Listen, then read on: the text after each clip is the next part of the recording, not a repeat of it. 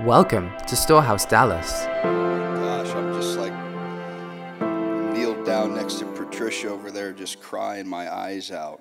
My goodness. Wow.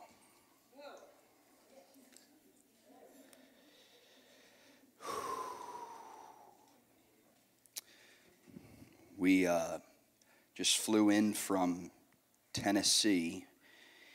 We were ministering there this weekend and uh, just outran that storm. I didn't bring the storm, we outran it. Okay, I want to make that very clear. We they hit the accelerator on the airplane and we just dove in right before it. So we're grateful to uh, grateful to be here. I have a lot uh, stirring in me and on me tonight, and uh, just want to be sensitive to what the Spirit of God wants to do at this gathering. Uh, for me personally, I have been on a journey in this COVID 19 era of just trying to be faithful with the particular burdens that God has given me.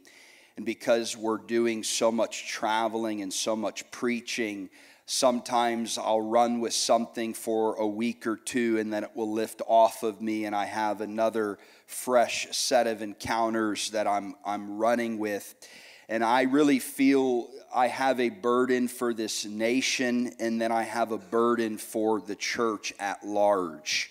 And so sometimes when I minister, I feel like we're shifting things in the nation. And then other times I, I feel that, that we're speaking uh, directly to the church. And so I really feel like tonight um, this is going to be geared toward uh, the church of Jesus Christ, uh, the remnant, the consecrated bride. And so I just want to ask for the Holy Spirit's help to awaken us and enlighten us. Uh, we did ship some product um, in the lobby, uh, a couple of books um, that I've written recently Judgment on the House of God, Cleansing and Glory is Coming. Uh, Patricia King wrote the foreword. Um, also, Trump and the Future of America. Mario Murillo wrote that foreword. I just want to encourage you if there's any way that we could resource your journey, please see Claudia uh, in the lobby. Well, let's, let's pray. Father, we thank you We thank you that you are escorting. I see you just walking us, your bride, down the aisle. I see Jesus, our bridegroom king, down at the altar. I see the Holy Spirit ready to officiate the wedding. Father, we ask for a spirit of wisdom and revelation in the knowledge of who you are. Father, we want to know you as sons and daughters in this hour. Jesus, we want to know you as bridegroom king, as Lord, as lion and lamb. Holy Spirit, we want to know you as the comforter. We want to know you as the healer. We want to know you as the one, the only one that can take us deep in God. Lord, I pray, Lord, let revelation light break into the atmosphere tonight. We pray that you would reveal the mysteries of your kingdom to us. Lord, we ask that you would take us deeper. In Jesus' name we pray. Amen. If you have your Bibles, would you turn to Revelation chapter 19? Revelation chapter 19. I just want to look at a couple of verses here, and then I'm going to jump into Luke 14. I believe that during this COVID 19 era, that God is releasing a divine reset in the church. I believe with every fiber in my being that God is calling out to the bride and he is saying to us, You cannot go back to business as usual. I feel almost like a Jeremiah 2 weeping on me as we're traveling and as I'm encountering the Lord. God is saying to America, Come away from your religious cisterns. Reconsider your ways. And so I have such a an intensifying burden in me that there is a window of time that God has released since March that the earth is ripe to snatch up and out every single person we can. Snatch them up out of the religious cisterns and then try to bring them to the well, who is Jesus Christ. And so I believe that there's a tension right now in America concerning religious cisterns that so many have drank from that are dry and stale. And then he is releasing a clarion call. I believe that much like Haggai and Zechariah, God is stirring up prophets in this hour with the same anointing that Haggai and Zechariah had to stir up the spirit of Zerubbabel in the land. And I believe that God is calling prophets to stir up pioneers, reformers. Are you guys ready for this message? Stirring up reformers, pioneers, and apostles Whenever the work of the Lord is suspended, it is delayed, or it is going in the wrong direction, God begins to call on his prophets to sound the alarm, to blow the trumpet, to begin to stir up the pioneers. So the cry in that second temple era with Haggai and Zechariah, they said, how are we so comfortable in our houses, yet the house of the Lord lies in ruins? I'm telling you, the American church is lying in ruins. We just got exposed. I believe that COVID 19 has been used to expose the foundations of the American church, how we have built so many models off of personalities and giftings. And what the Spirit of God is going to do is He is going to give birth to an entire new system, structure, pattern, media, prayer room, mega house. I, I don't think it's, it's so much about the, the wineskin as it is the new wine. There's houses of glory that are about to emerge in the earth. You might have tried church, but you haven't tried Jesus. This is the deepest ache in me right now. You meet so many people burned out, disillusioned with church, and they've never tried Christ. And what we're going to see in the earth coming out of this era is a lovesick bride who has met with her lover, the bridegroom king. And there's going to be a romance. There's going to be a fragrance. There's going to be a spiritual violence. There's going to be a wholehearted abandonment where we will do for love what we would never do for religion. Hope you're awake tonight, Dallas.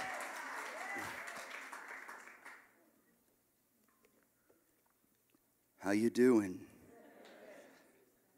Let's just close our eyes for a second. Jesus, we love you. There's none like you.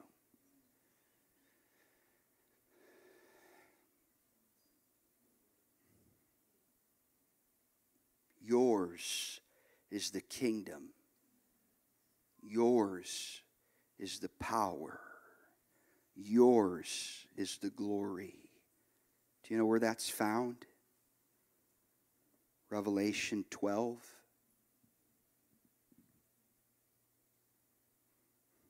Just track with me.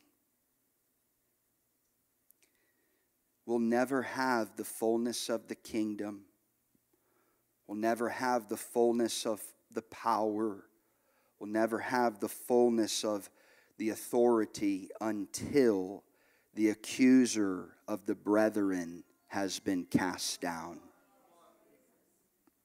Every time we sing that song, I love it, and there's a tangible anointing.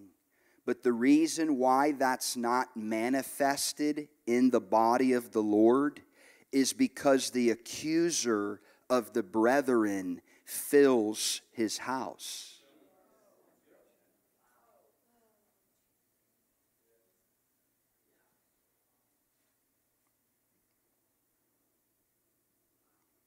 I want to encourage prophets and prophetic people and intercessors that Jesus loves his bride. Doesn't take a whole lot of gifting to point at her right now and say that she's unlovely.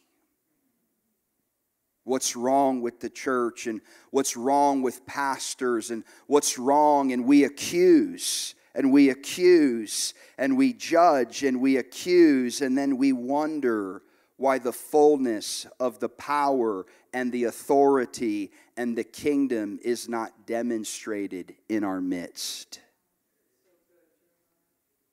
God is calling a remnant in America to learn how to build. God is calling those who are hungry to do more than point out problems. It's time to release solutions. We're moving into an era where just being good at identifying problems prophetically isn't going to get us anywhere.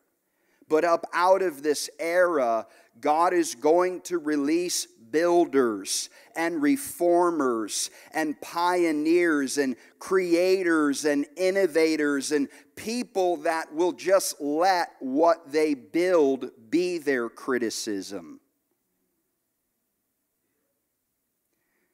So you don't need to point the finger if what you've built speaks for itself. How we doing?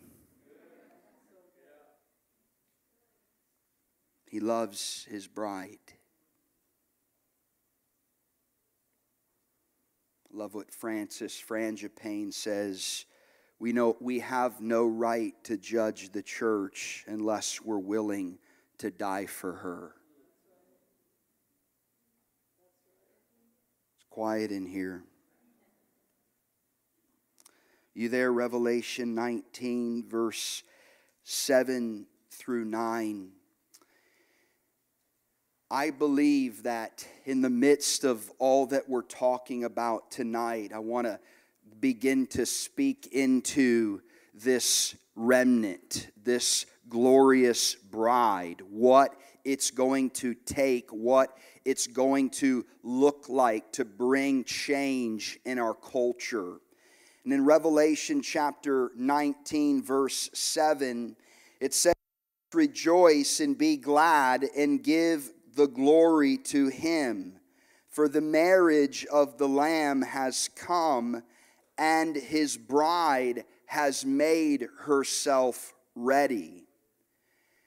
In 2018, the most life changing encounters of my life where Jesus Christ came into my bedroom and he came and he put his finger right in my chest and he said to me, I don't know about apostles, prophets, teachers, pastors, and evangelists, but I have called you as an end time messenger to prepare my bride to meet the bridegroom. Now, just for the sake of questions, I don't believe Jesus was questioning fivefold ministry. he was addressing a personal pursuit that I had been on for many years, trying to figure out which one of the five I was. And he was saying to me, None of that matters right here, right now. I'm marking you, I'm stamping you for eternity was the second time that he came to me. The first time was in 2010. We're talking about the fairest of 10,000. We're talking about the most beautiful man that has ever lived and that will ever live.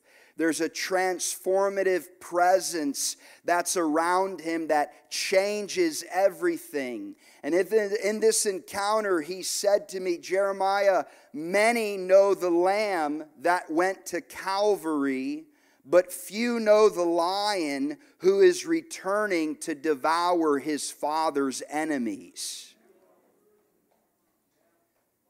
Many know the Lamb who went to Calvary, but few know the lion who is returning to devour his father's enemies. Began to ask me if he could entrust me with this message and with this mandate. I was later interviewed on a radio station they said, Jeremiah, you preach a lot about the fear of the Lord. Can you give us a definition? And it's out of my personal encounters with Him that I would just simply define the fear of the Lord as this beauty that makes you tremble.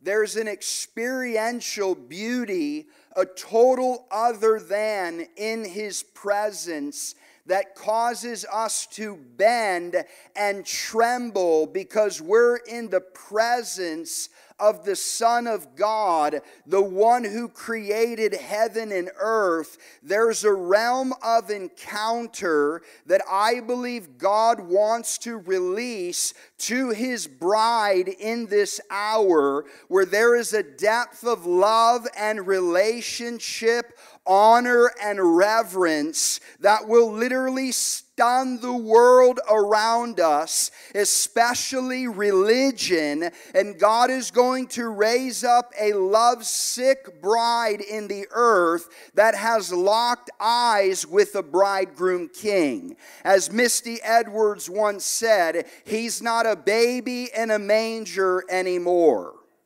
This is more than our homeboy. This is a glorious, this is why I was, I was weeping tonight as we were singing and his presence was filling the atmosphere and I was just pouring out my heart to this beautiful man. He loves his bride. Before he comes for his bride, he is coming to his bride. We don't know when he'll come, but I do know this there's a bride that's going to make herself ready. And He wants to teach us how to intentionally prepare for that great day.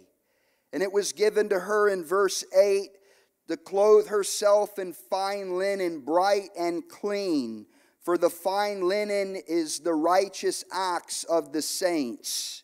And he said to me, Right, blessed are those who are invited to the marriage supper of the Lamb. And he said to me, These are true words of God. I believe that this is an eternal storyline that God desperately wants to connect the global church to. There is more than you enhancing your gifts and your calling for whatever purpose. There's actually even more than revival and awakening. I remember getting hit with that reality one day, and it was heartbreaking because I had made my entire ministry about wanting to see a third great awakening in America. And the Lord said to me, Jeremiah, even if all the blind saw, even if all the cripples walked, there would still be an ache inside of you. There will always be a void inside of your life until you meet me face to face. So I actually believe that revival and awakening, therefore, is simply a foretaste. It's simply a preview of what it's going to be like when we dine with Him forever. There's a groan for our resurrected bodies that's meant to awaken you and keep you alert in the midst of of a world that's an American dream, in the midst of a religious church culture that's convinced you you're okay with God as long as you go through three songs and 20 bucks in the offering.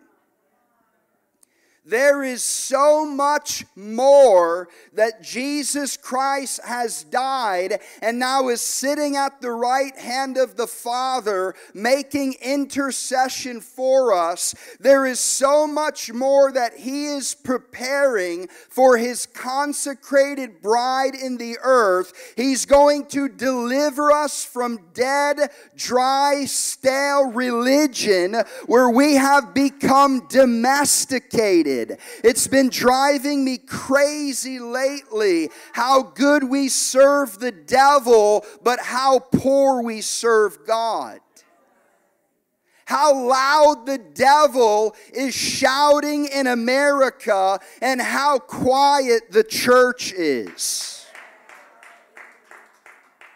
There is a consecrated bride that is going to prepare her, herself for far more than whatever comes next, for far more than an awakening. There's an eternal storyline that God wants to catch you up in tonight.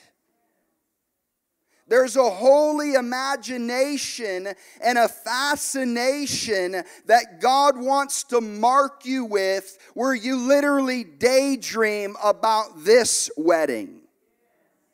Where when He comes again, He's not coming to ruin your party, He's coming to start the real one.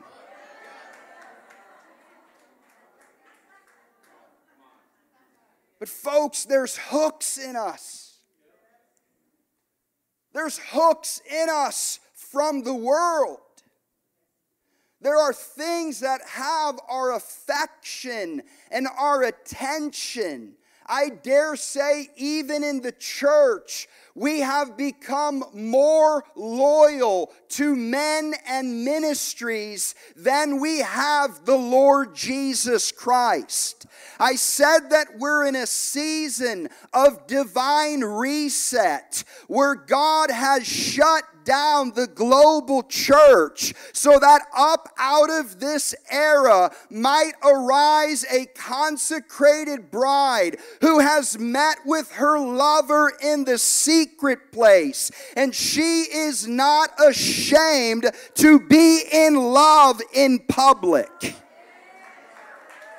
I mean, I'm talking about celebrating mom and dad who make out in front of the kids.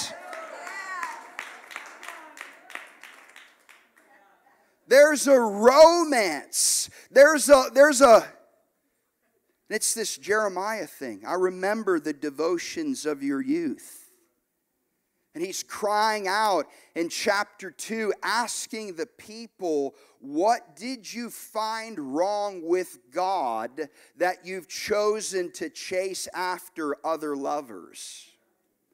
Why are you drinking from the broken cisterns of religion? Would you please just come and get in the well? but we want new and think old. We desire something fresh, something cutting edge. Our ministry gets the emails like 8,000 a day. Not really. Jeremiah, I live in such and such a place, and they tell us that there's no church that loves Jesus within a hundred miles of them. Brother, I just can't find anywhere that actually lets the Spirit move. Brother, I, I can't. And I believe among the remnant who are desiring to be a part of this bride, we want something fresh. We want new wine with our lips, but our actions aren't following through. I learned in 10 years of pastoring that the easiest way to disarm complaints is to actually ask people to be a part of the solution. So if the carpet is nasty and green and you're upset about it and you go to pastor, pastor just says, "Would you like to pay for the carpet?" and they walk out. All these false prophets in the church and all these scammers. People, well, brother, when are the false prophets going to stop prophesying? Are you ready? When you stop feeding them.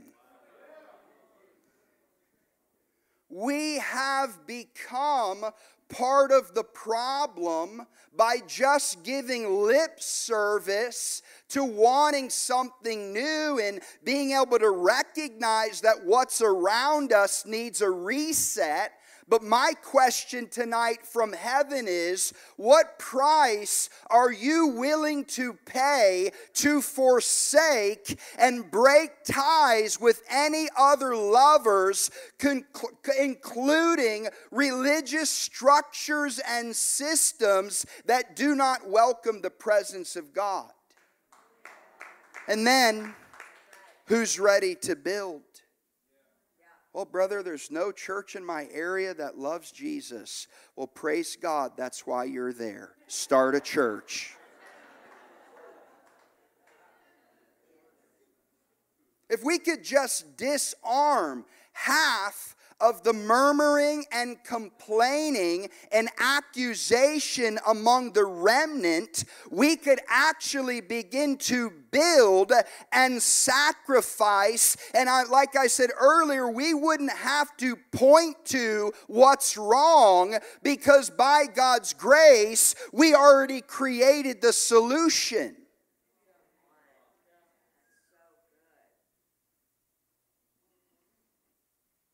How we doing?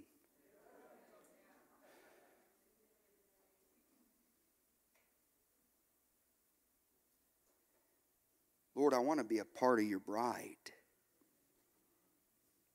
I want to prepare myself for the wedding day.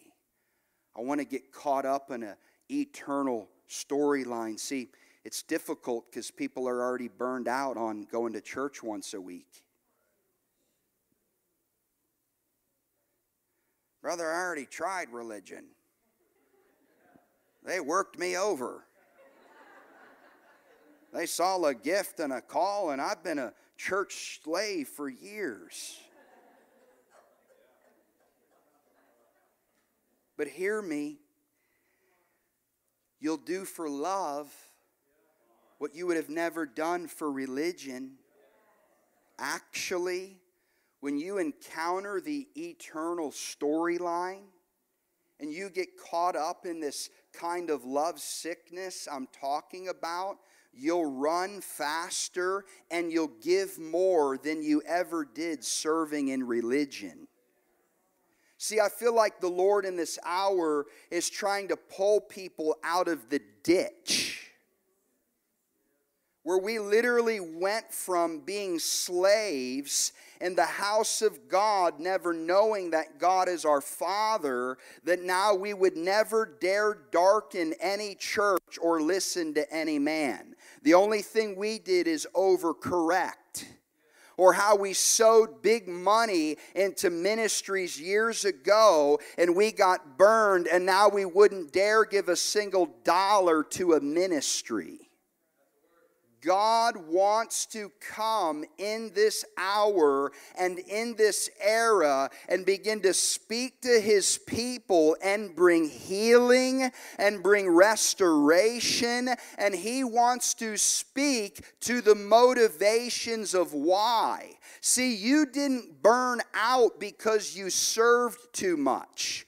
You didn't burn out because you gave too much. You burned out because of why you served and why you gave. It was the motivation that sought performance and pleasure that caused you to burn out.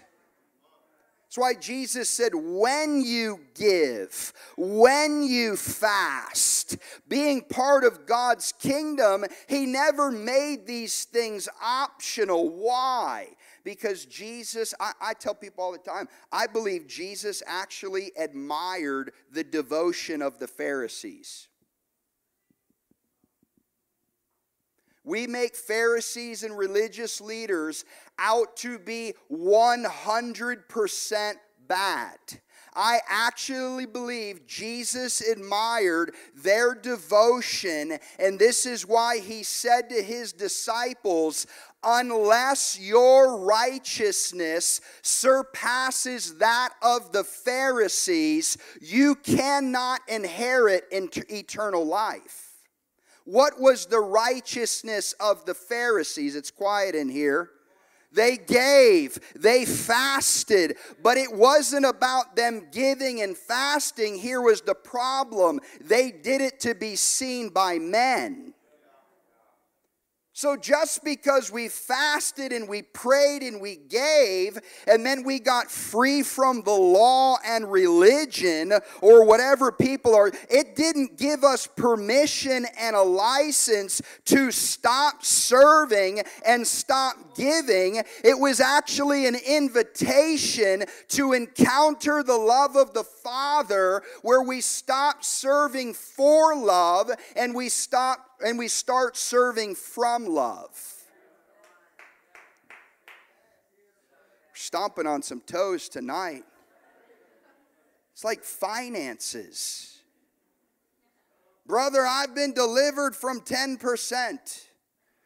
I don't have to tithe anymore. I, have been all those scamming preachers and prosperity trying to take my money. I've been delivered. I'm under grace. Let me ask you a question. If under the law, in my own strength, the requirement was 10%, are you now telling me, being freed from my own strength, now I'm in the new covenant under grace and I've got His strength? Are you telling me that His strength is weaker than my strength? No, I'm actually going to tell you. I always tell people, praise God, yes, I don't believe in tithing either. They're like, what? I thought you pastored a church. No, I don't believe in tithing. I believe in grace and giving. Because in grace and giving, 10% no longer becomes the, the maximum, it becomes the minimum. It's quiet in here.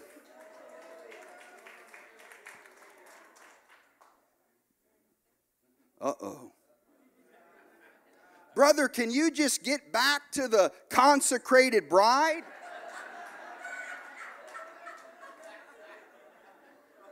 No, but what I'm saying is that there's going to be a consecrated bride emerge in the earth with a revelation that lovers always outwork workers.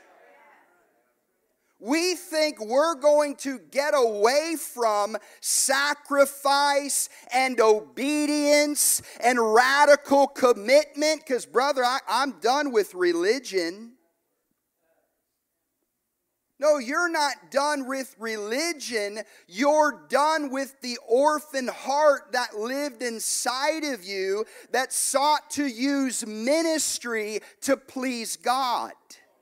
Because our identity has nothing to do with ministry. Our identity has to do with being sons and daughters to the Father. Trying to deliver somebody tonight. There's this glorious, this madly in love, hot love affair. I mean, the romance is public. I mean, it's amazing. The worship is off the charts. But it's fueled from the place of encounter. All right, how we doing? Can we go further? Luke 14. So Jesus comes, and I believe, knowing the end, excuse me, from the beginning, he tells parables that allude to the wedding feast. He tells a parable that we're going to read tonight about a dinner Remember, the bride will make herself ready for the wedding day. And then John says, Blessed are those who have been invited to the marriage supper of the Lamb. God is inviting his bride to come and sup with him. He is in inviting you and I into a deeper realm of encounter with him, where even how far religious service could have taken us, when we begin to get into an encounter with him, we go further and we soar higher than we ever could have in religion. Luke 14, 16. But he said to him, A certain man was giving a big and he invited many. And at the dinner hour, he sent his slave to say to those who had been invited, Come, for everything is ready now. I want to tell you that God has prepared a of encounter for his bride. God is inviting you and I in this hour out of the shallows and shadows of religious exercise done from a wrong heart, and He is inviting us into a table of encounter, and He's saying, I've got everything ready. There's nothing that I need to do on my end, I just need you to step forward. Verse 18, but they began to make excuses. Can you turn to your neighbor and say excuses? Is anybody full of those tonight? And they began to make excuses, and the first one said, I can't come because I want to smoke pot. And the other one said, I can't because I want to go to the bar. And the other one said, I can't, Lord, because I just want to cheat on my wife.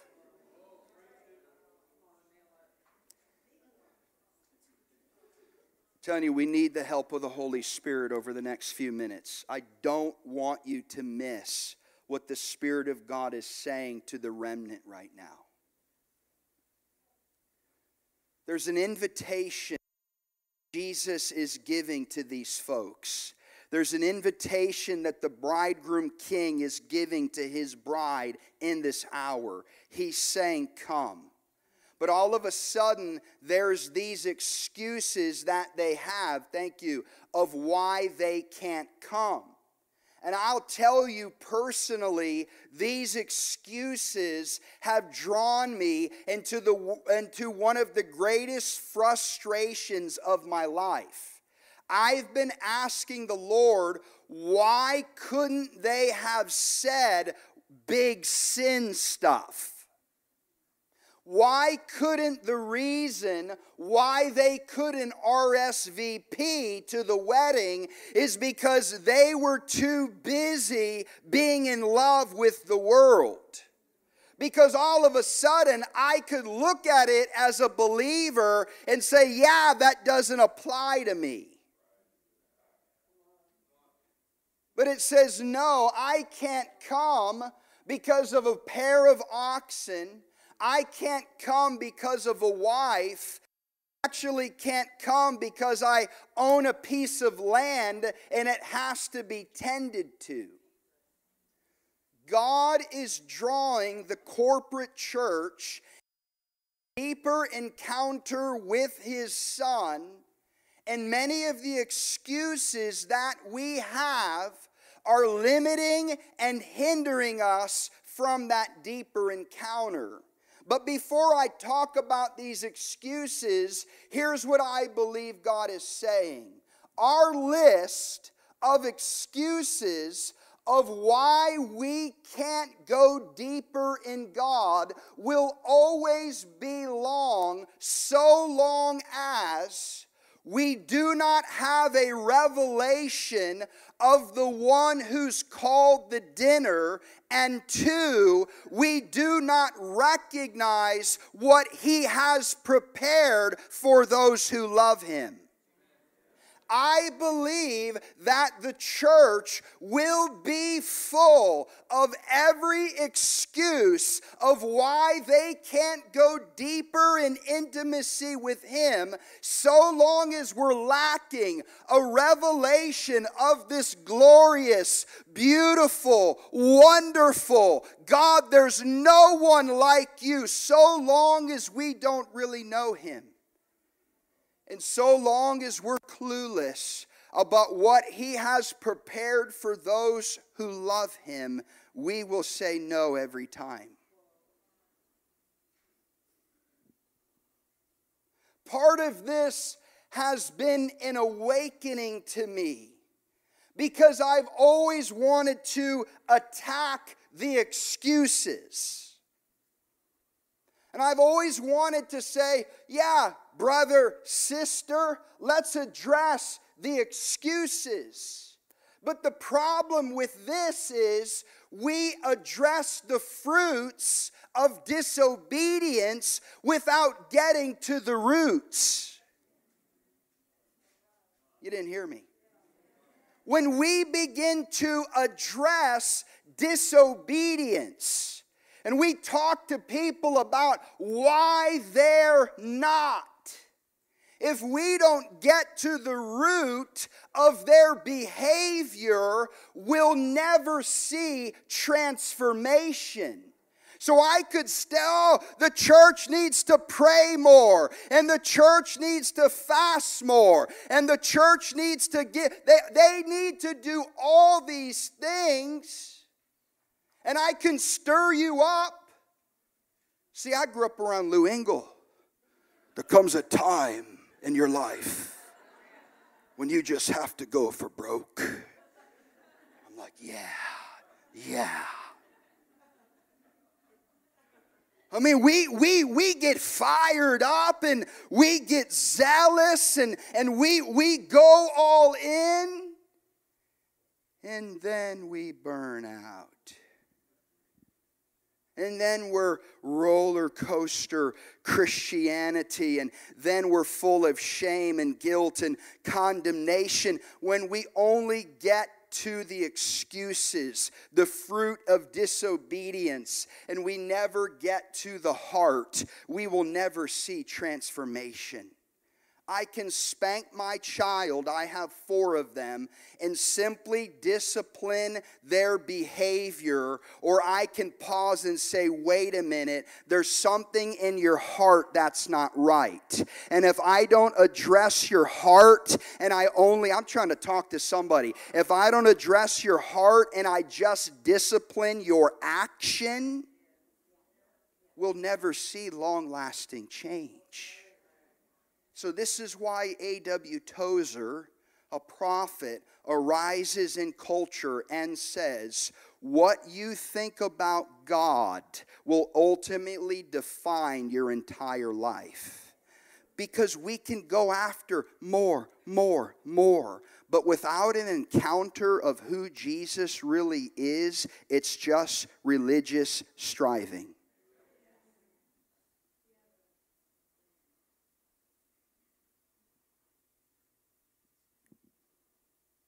Need a revelation of Jesus.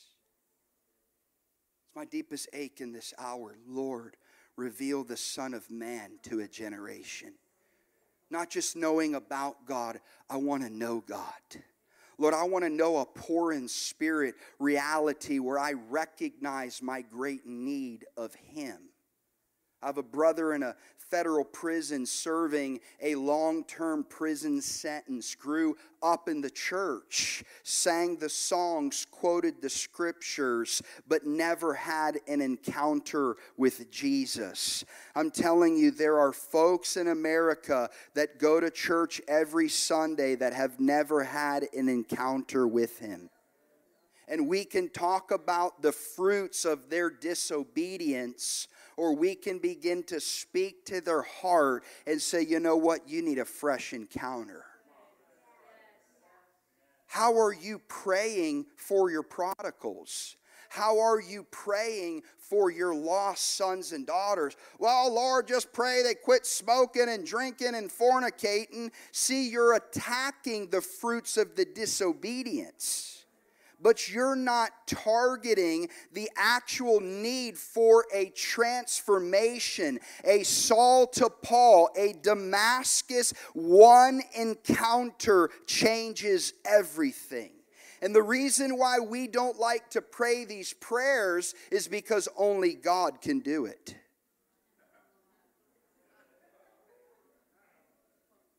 See, we want to get them on the phone and we want to manipulate them and we want to tr- control them and we want to bribe them and we want to coerce them into obedience that only lasts for a moment.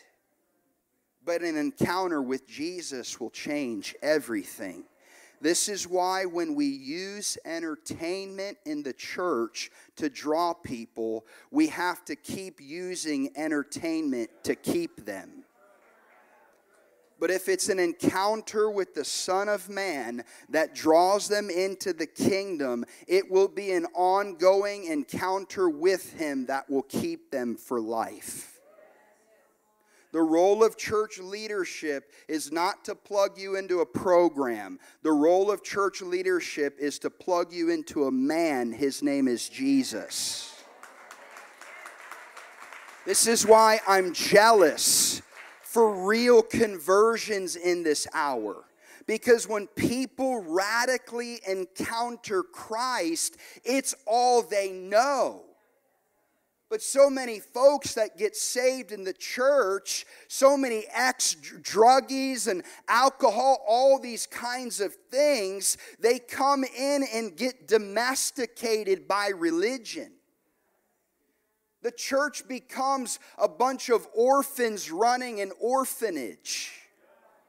Ex addicts make the best church workers because they just traded their addiction to substance abuse to their addiction to church. And being addicted to church has nothing to do with being addicted to Christ.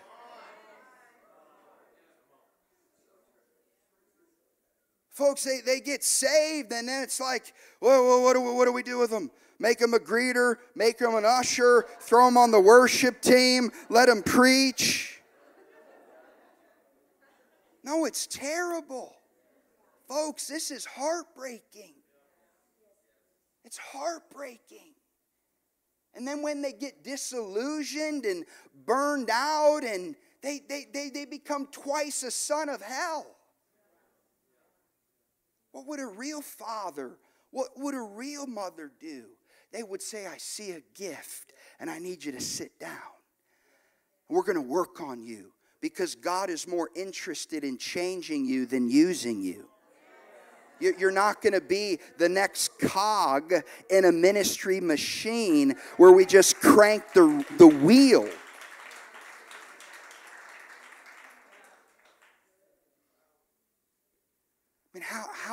How, much more of what, what we're doing in, a, in many, it's not working.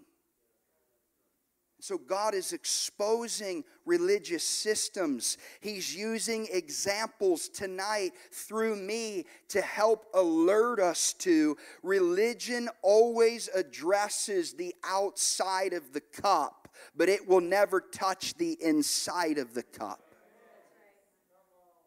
And when a lovesick bride rises in the earth, full of passion, full of zeal, full of giving, full of worship, it won't be because they have to, it will be because they get to. Oh, hallelujah. These excuses, they've haunted me for years. God, what are you saying? You know what he's saying? There's a place of going deep in God where he no longer wants our sin stuff, he actually wants our good stuff. See, the question that drives me crazy is what was so evil about a piece of land? What was so evil about an ox, about a wife? What was so evil about Isaac that God needed him? When messages come forth in the church, such as repentance and holiness, I believe that much of the church, we check our boxes I don't need to repent and I don't need to go deeper because I'm not cheating on my wife. I'm good with God because I'm not committing some big sin. And what actually happens is we miss the invitation for a deeper level of encounter because we think God is talking about our sin when really He's talking about the gifts He's given you. Folks, I'm telling you, this is the power of religion in the American church, the Bible Belt churchianity. We sit together being delivered from our former lifestyles, and when repentance and holiness and deeper comes, I'm good because we don't think God is talking to us. What if the price tonight? for you and I going deeper was not our sin stuff, it was our good stuff. And my, how we turn God's gifts into God's.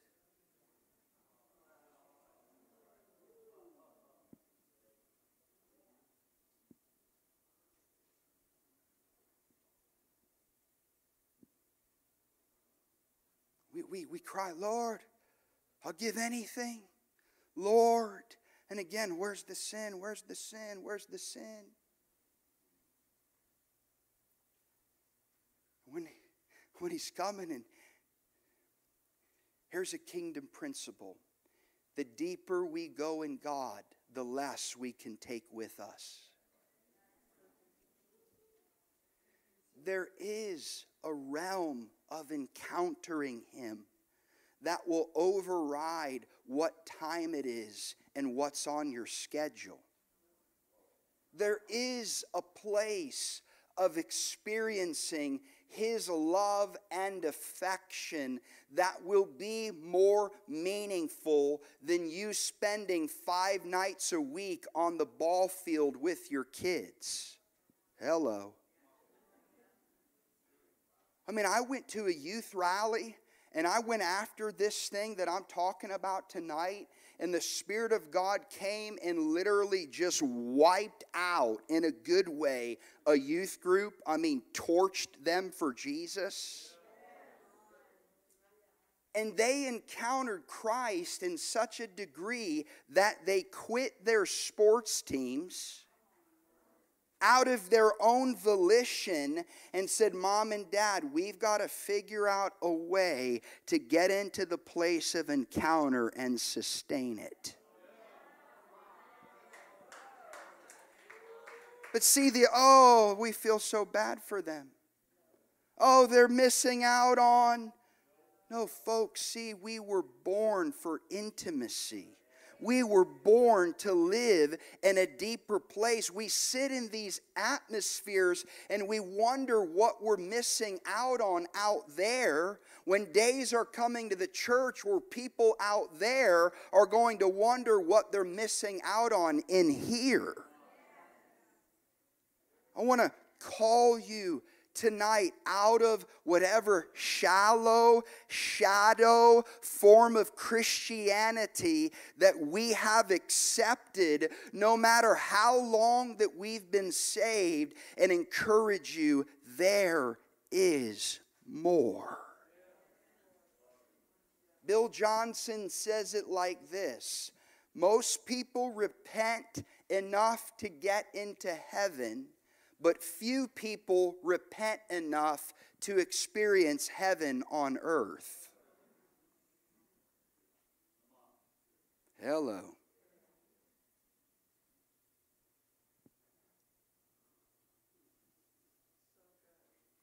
He's not trying to take your stuff.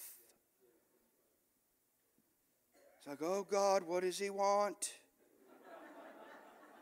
It's, it's what drives us away from intimacy. I'm happily married, and I promise you, I don't try to avoid my wife saying, Oh God, what does she want?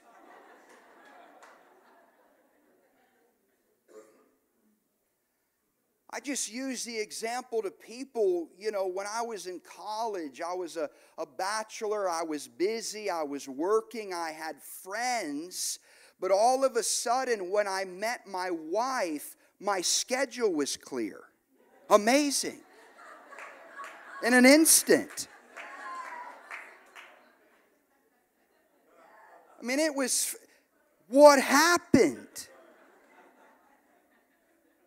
There was a degree of encounter with her that delivered me in an instant from inferior desires. There's a realm of encountering God that is going to instantly deliver the church from a craving and a desire for far less than what we were created for. He loves his bride. He loves you tonight. Jesus is praying for you tonight. He's saying, Father, let them experience my love like we have together, Father. Let them know what it's like to have joy before you take up your cross. Folks, I'm just here to ban miserable Christianity. We can't get anybody saved because they're looking at us. It's a joke. Thank you.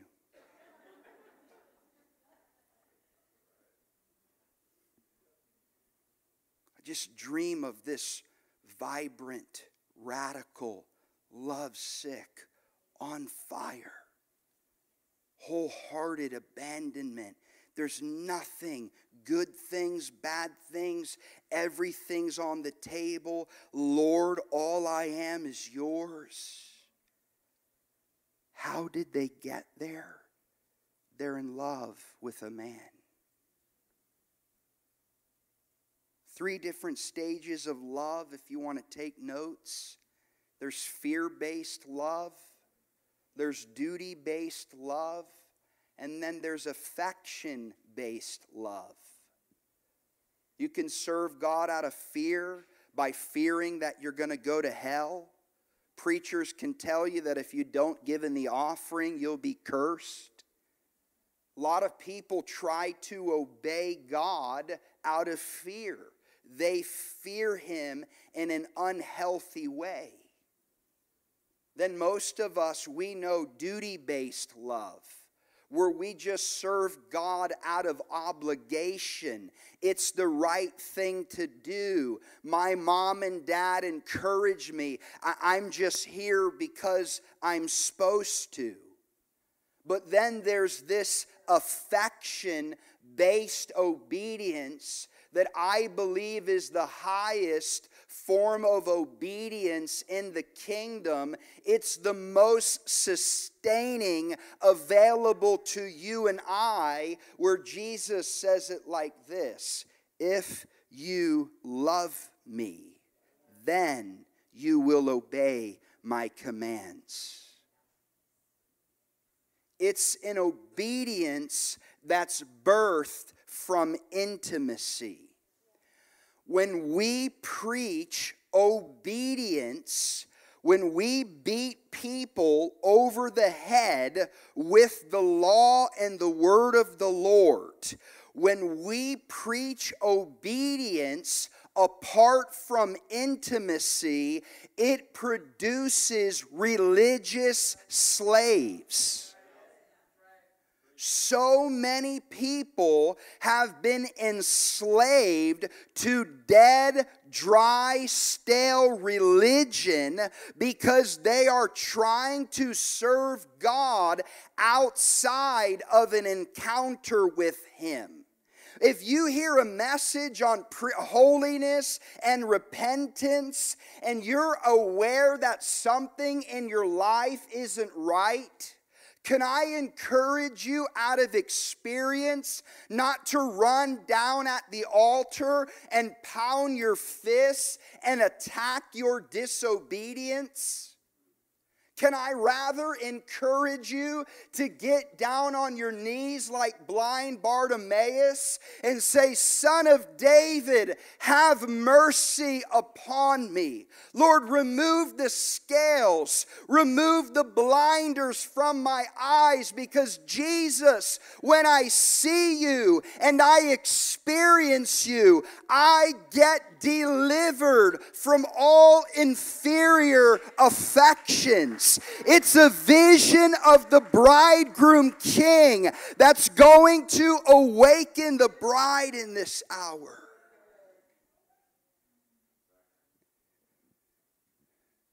You can motivate, if you want to be a public speaker, folks, you can motivate people, you can guilt trip people, you can shame people, or you can speak a language of intimacy. And here's why we don't like to preach it it takes longer. We would rather manipulate and control people and shame them to get quick results. But it only lasts for a while. But if we speak the language of intimacy and encounter and we invite a generation into it, it might take a little while, but they'll stay longer.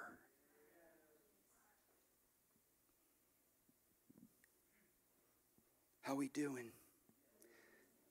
The Holy Spirit takes us deep in God.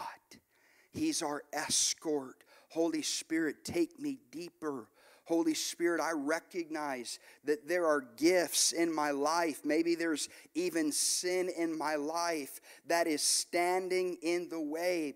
Folks, I, I don't know another lifestyle when I don't feel the fire of God, it's because nothing's on the altar. I, I don't know a life of not giving something extravagantly. I'm even to the point where when I get an abundance, I just start giving away.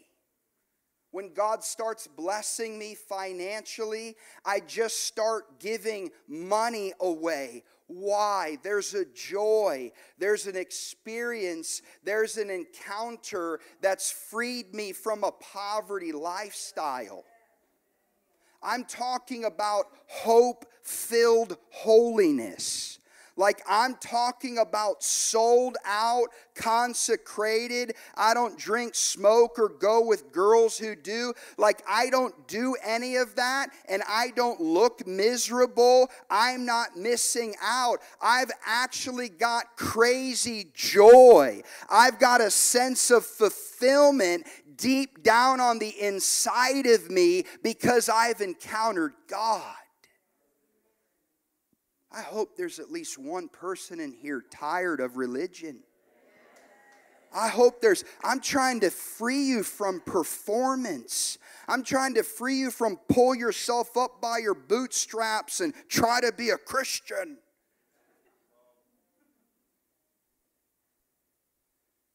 Jesus comes and you shall, you shall, I'm landing the plane, you shall love the Lord your God. Not optional. Millennials hate it. You're going to do it. You shall love the Lord your God with all your heart, all your mind, all your soul. And I'm sitting here like, Lord, the bar's so high. Who could actually love you like that?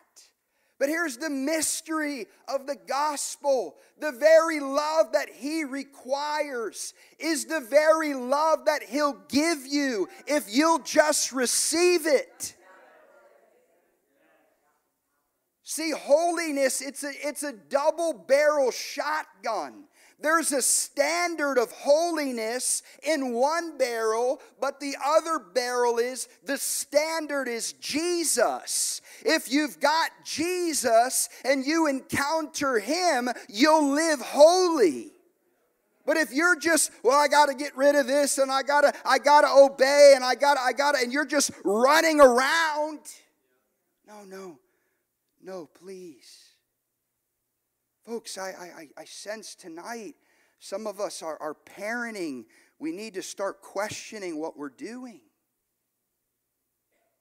Some of us were, we're literally we're parenting the wrong way. We're just trying to discipline the disobedience in our kids without ever connecting at their heart when there's sin in our lives and there's shortcomings, there's more than just God wants to, you know, break you over the head with a two by four whatever. Not Him. He wants to come and encounter your heart in such a deep and profound way. We just put your, your hand over your heart tonight. God, I'm just asking even now that you begin to massage,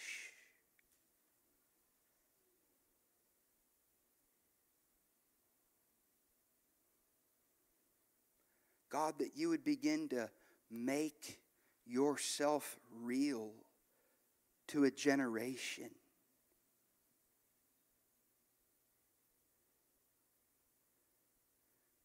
God, I thank you that there's power tonight to deliver people in here from impurity.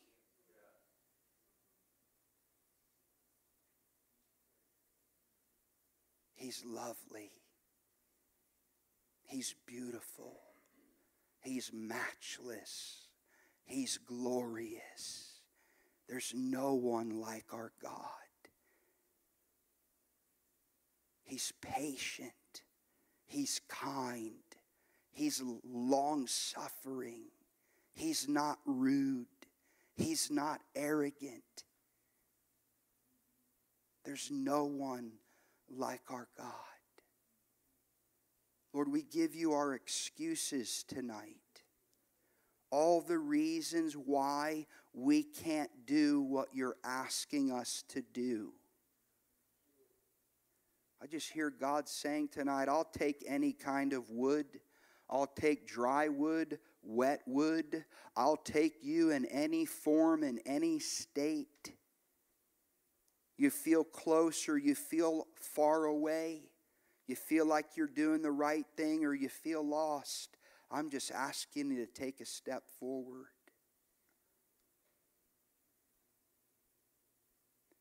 Father, release an oil in this place of love sickness upon your bride. God, we're asking for affection based obedience.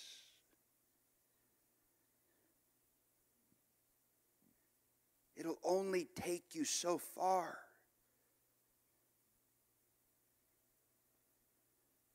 just feel like many of you, you need to take a deep breath.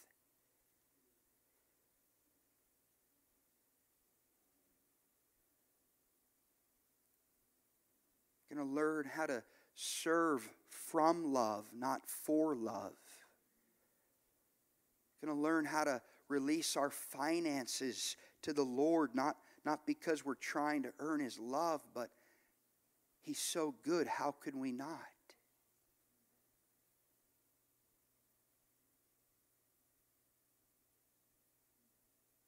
God, I ask that you would break religious cycles in this room. God, I ask, Lord, that for a holy jailbreak tonight, freedom from the religious roller coaster. God, we decree a jailbreak over the American church. God, we sound the alarm and we cry out. You might have tried church, but you haven't tried Jesus. Oh, saints, there's a, a glorious story unfolding in America where God began to call out to his sons and daughters. Now is not the time to check out, now is the time to check in.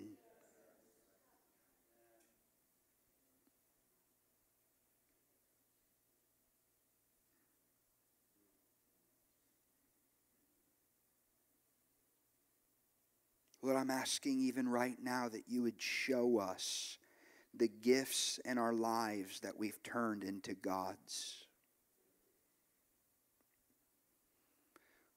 Lord, show us the good things that really we care more about than you.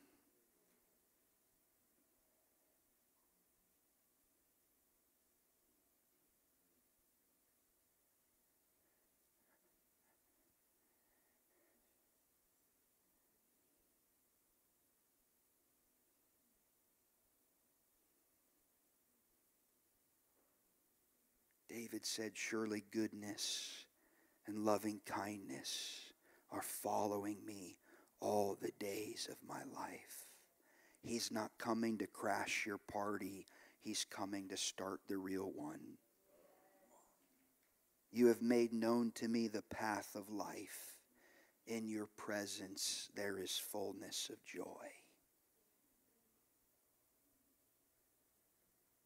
There's more there's more. Our bridegroom is coming and taking us by the hand. He wants to walk with you, He wants to talk with you.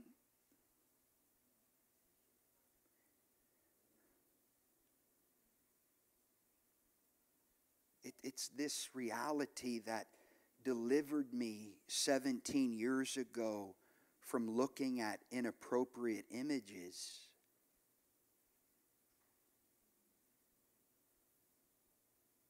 Like it, it wasn't a fear of going to hell. It, it wasn't another preacher shouting and yelling. It was literally a present awareness that Jesus Christ is with me always, and whatever I choose to watch, He's going to watch too and there was no way I was going to stare at that picture if he was going to look too. There was no way I was going to do that with that person in that car. There was no way I was going to drink that in that bar. There was no way because I knew that He was with me and that He loved me. Folks, I'm all about the standard. I'm all about the fierce and the, the loyal and the commitment. But if it's not born in intimacy, if it's not sustained, I love to call it a burning hot love affair with Jesus. But it takes intentionality, right? You find your marriage is in a rut, it's getting stale. You've got to do something different.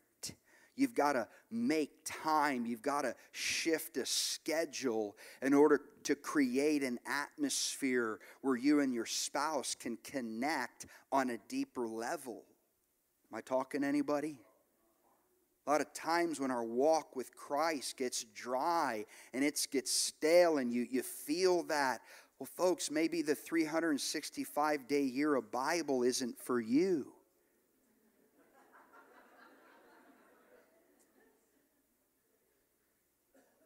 Like, it's okay if he says, read John 14 for six months, nothing else. It's okay if you just learn how to encamp around his presence. It, it, it's okay. I, I, tell people, well, well, how do you know what, what movie to watch or not? Well, I'm aware of his presence. And when that awareness of his presence dwindles, I'm shutting the movie off. You always know when people are bound in religion by how they repent.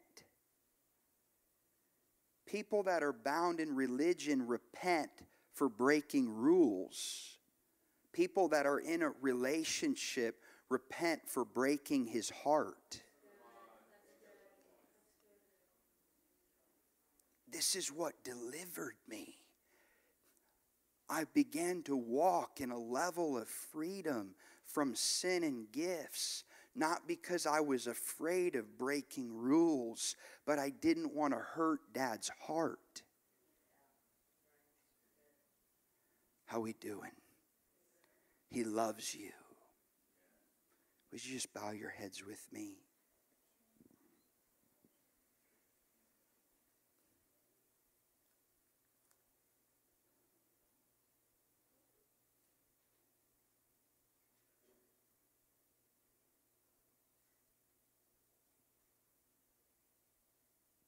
We love you, Jesus.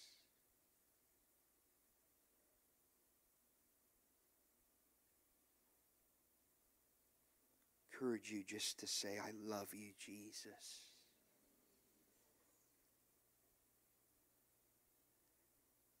Sometimes I, I say it as many times as till I really believe I mean it.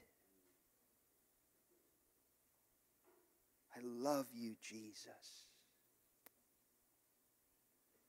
I'm so grateful for the love and the affection that you've poured out for me.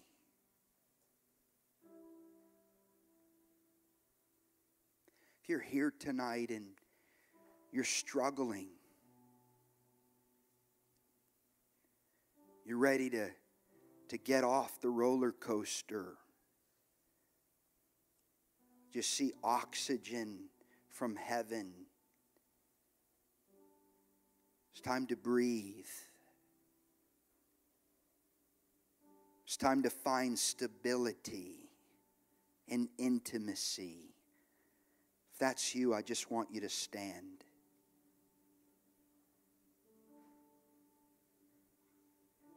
If you want off the roller coaster, if you want the cycles broken, if you're zealous in one season and then you're stumbling in the next, and it's just you, you're stuck in a maze.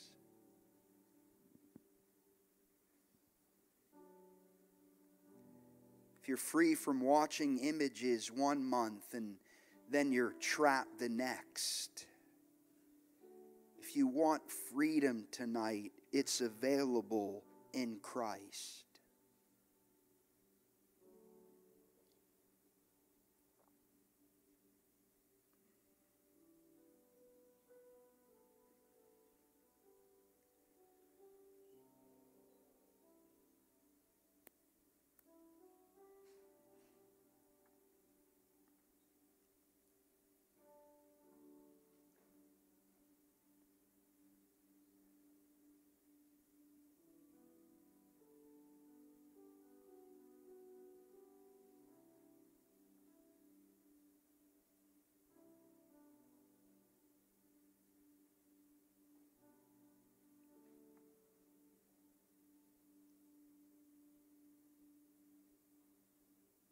Come on, just just pour it out to him. Talk to your father.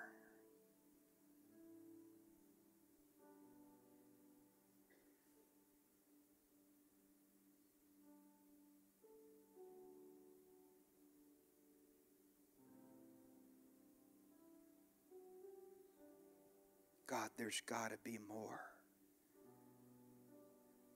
God, there's got to be more for a generation than three songs and a nice message. God, there's got to be more. It's got to be more than fitting God into my life and hoping I'll make it to heaven one day. There's, there's got to be more.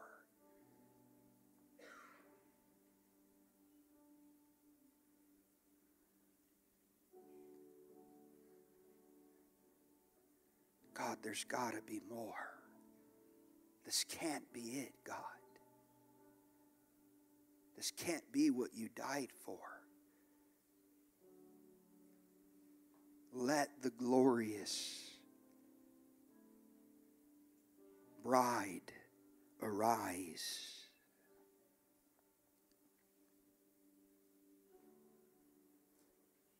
She's coming. He's coming, but she's coming too. He's coming, but she's coming too. There's going to be a wedding. It's the reason why I'm living. Come on, Lord, we just give you all inferior pursuits. We give you ministry addiction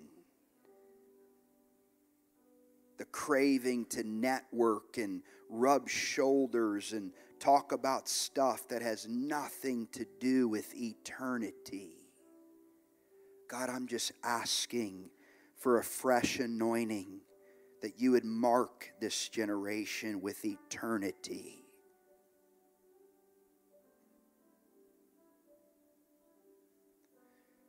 The songs of the bridegroom are coming.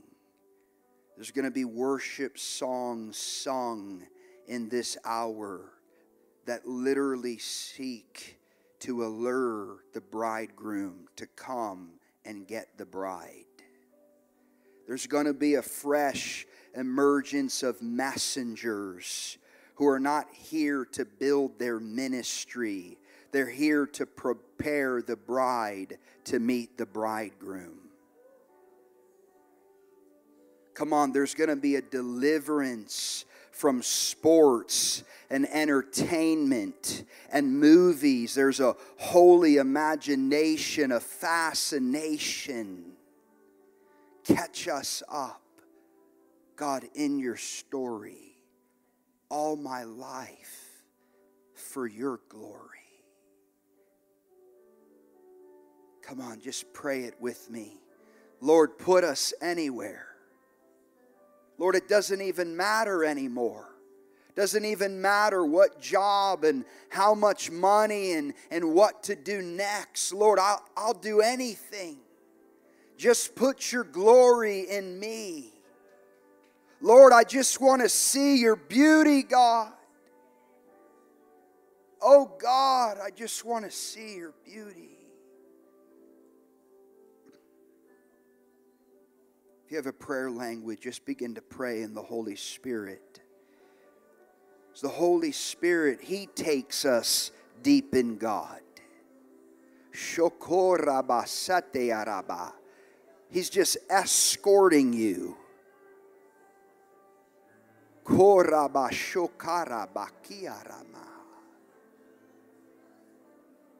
Oh, Rabashakara Masekiarama. Come on, there's a groan. There's a real groan for eternity. Oh God, release it in the earth, God. Oh, oh, there's got to be more, Lord. Oh, there's got to be more, Lord.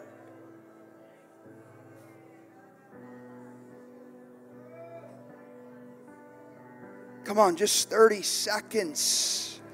Just release that groan. Oh God. Encounter our hearts tonight, Lord. Jesus, we want to see you. Oh.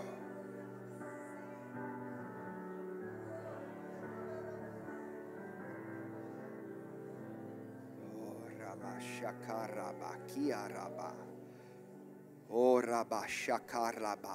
I just I feel something's about to tip. Something's about to tip. We're about to just transcend into a, a beauty realm. Just lift your voices. Come on, Holy Spirit's going to take us there. Let the scales, let the veils fall. Holy, holy, holy is the Lord God Almighty. Lord, open up your beauty over America, God. Let the beauty of Jesus be unveiled to a generation.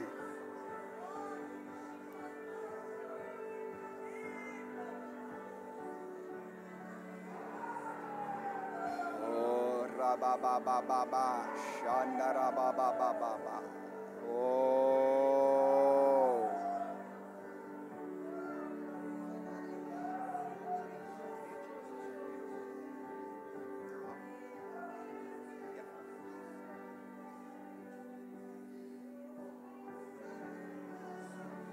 Come on, he's here. He's available. He's willing. We're not going to walk out of here the same.